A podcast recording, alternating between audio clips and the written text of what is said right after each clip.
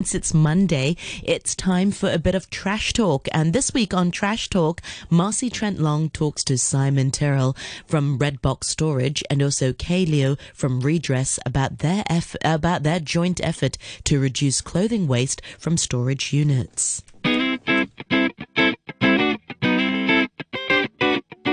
Hey, trash talkers. Our clothes are one of the first things that people see, so they're really, really important. However, there's also clothes that you can find that are beautiful and make you look good, but maybe they're secondhand clothes. Because the textile industry creates a great deal of waste, particularly here in Hong Kong. One of the groups that wants to change this in Hong Kong is NGO Redress.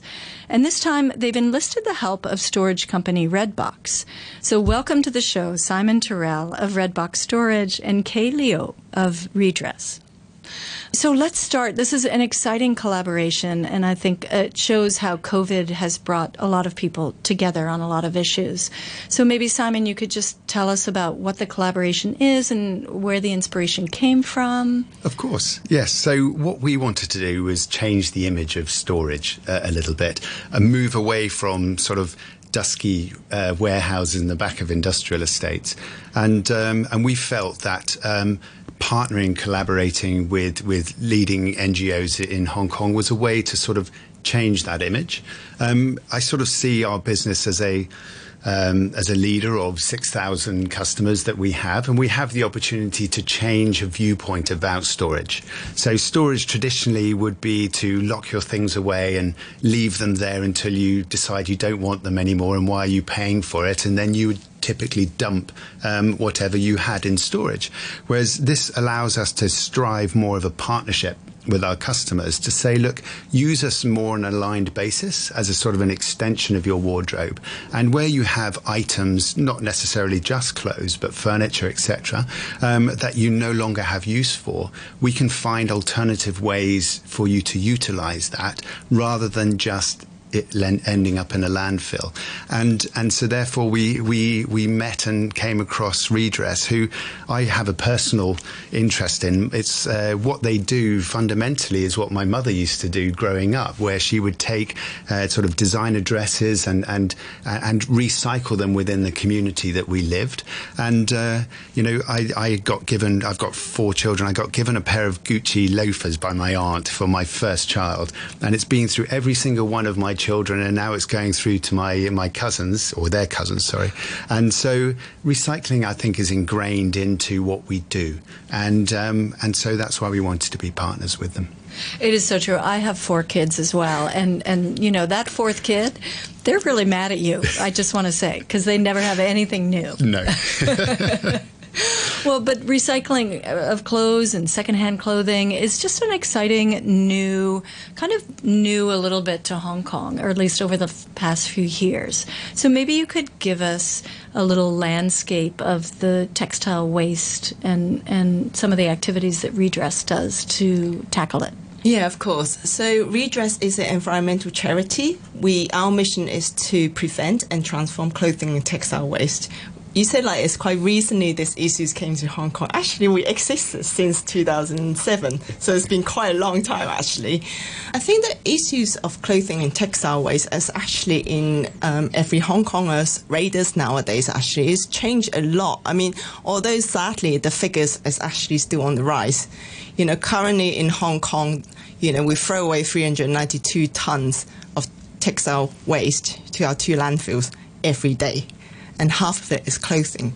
And the sad thing is, actually, 95% of that is actually reusable, repairable, and recyclable.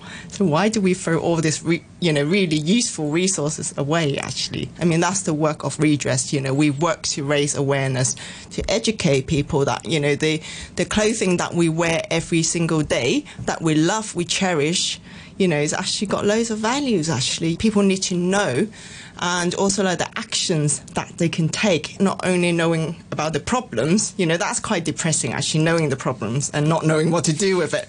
It's actually like what um, Simon just said, you know, is about you know, breathing new airs to it, breathing new lives to it, you know, to circulate it, you know, putting useful resources in use, you know, that's one one, um, you know, very sustainable act in itself, actually. Exactly. And then, well, so the exciting thing is, is with the partnership with Redress, then, I have a storage facility at Redbox.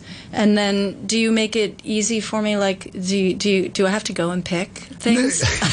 we make it very easy them? for you, of course.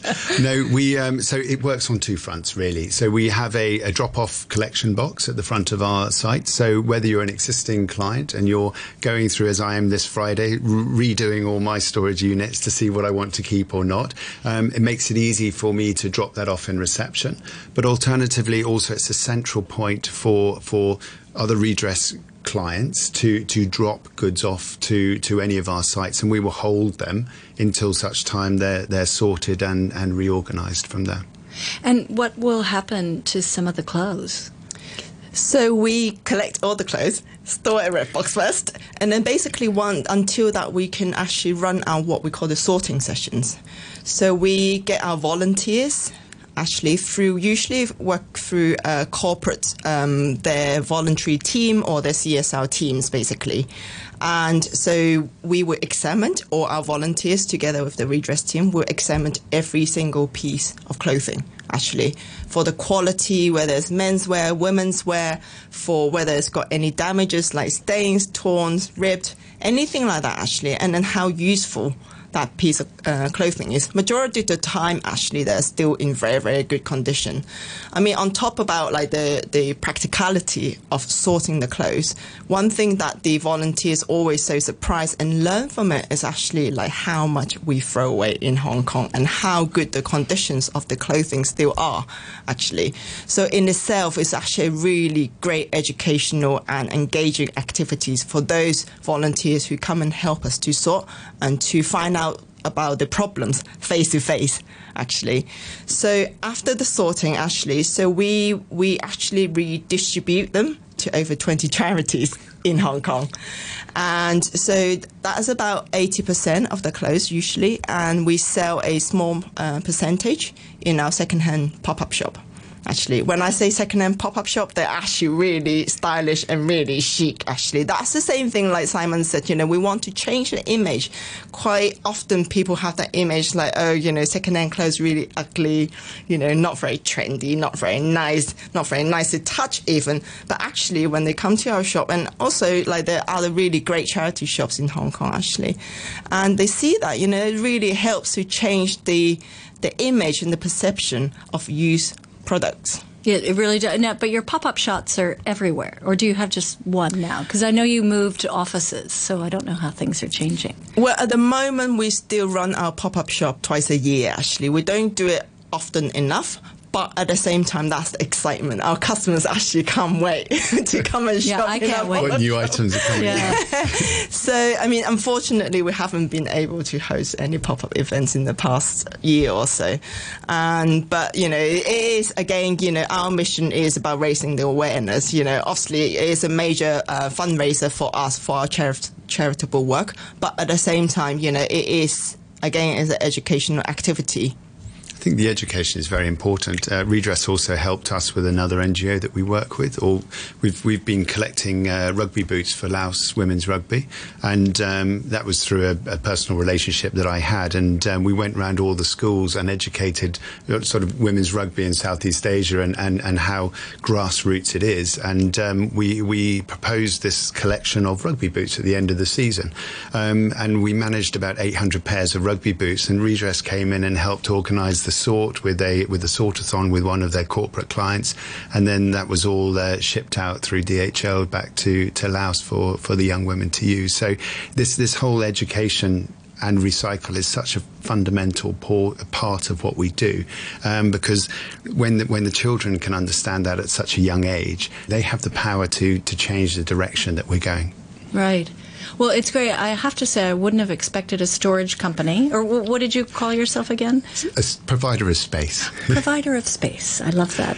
So, a provider of space company to change basically the business model completely on its head, right? To be not only a provider of space, but also a provider of what to do with all the stuff that I really shouldn't be putting in your space. but, it, but, a little bit of it is is one man's ceiling is another man's floor, if I'm allowed to say that. Sort of, we had an, an experience recently where um, I, one of the NGOs that, that they donated clothes to is also a customer of ours, and I got a phone call asking if we can if they could expand their storage to take a load of clothes that they'd just been donated, and then I found out it was from Redress, so it went from one client to another client uh, within the same building, and so what we're doing is really facilitating interaction within our own client base as well as just raising awareness for what redress do. Yeah, it's great. Do, do you think um, that textile, you know, textile waste, clothing waste, though, has the hasn't the situation improved since you guys first started here in Hong Kong, at least? Mm, I would say sadly not the rates that we've been sending clothing to to landfills. I mean, the reality is actually we are buying too much, we are producing too much, and we're throwing away too fast. Actually, still, still, yeah, but you know, it is really important the uh, to be able to educate, especially the young citizens. You know, they are the future consumers, right? I'm talking about the you know kids in the primary school or even preschool. You know, so it's really important to to do that education work actually. So we work very closely with schools in Hong Kong actually because you know it, it is all about behavioral change here actually. Totally. I agree. Well, thank you both so much for coming in. This is a very inspirational story. And we cannot wait for your pop up shops. Please. Me neither. That's because you have four kids. Yes. you have to dress them. So don't forget, Trash Talkers, to reach out to Redress because they always need volunteering for their sorting. Um, and also to remember Red Box Storage. If you use their facilities, they've got a list, it sounds like, of different groups where you can donate the things that you no longer want to store there. Correct. Thank you. Thank you, guys. Thank, Thank you very much indeed. You can find all the Trash Talk episodes on iTunes and the RTHK on the Go app. Thanks to our partners, Plastic Free Seas, if you like what you hear, I also host the Sustainable Asia podcast on iTunes, Spotify, and YouTube for a more in depth look at sustainability issues here in Asia. Many thanks to you, Marcy Trent Long. More trash talk coming up next Monday.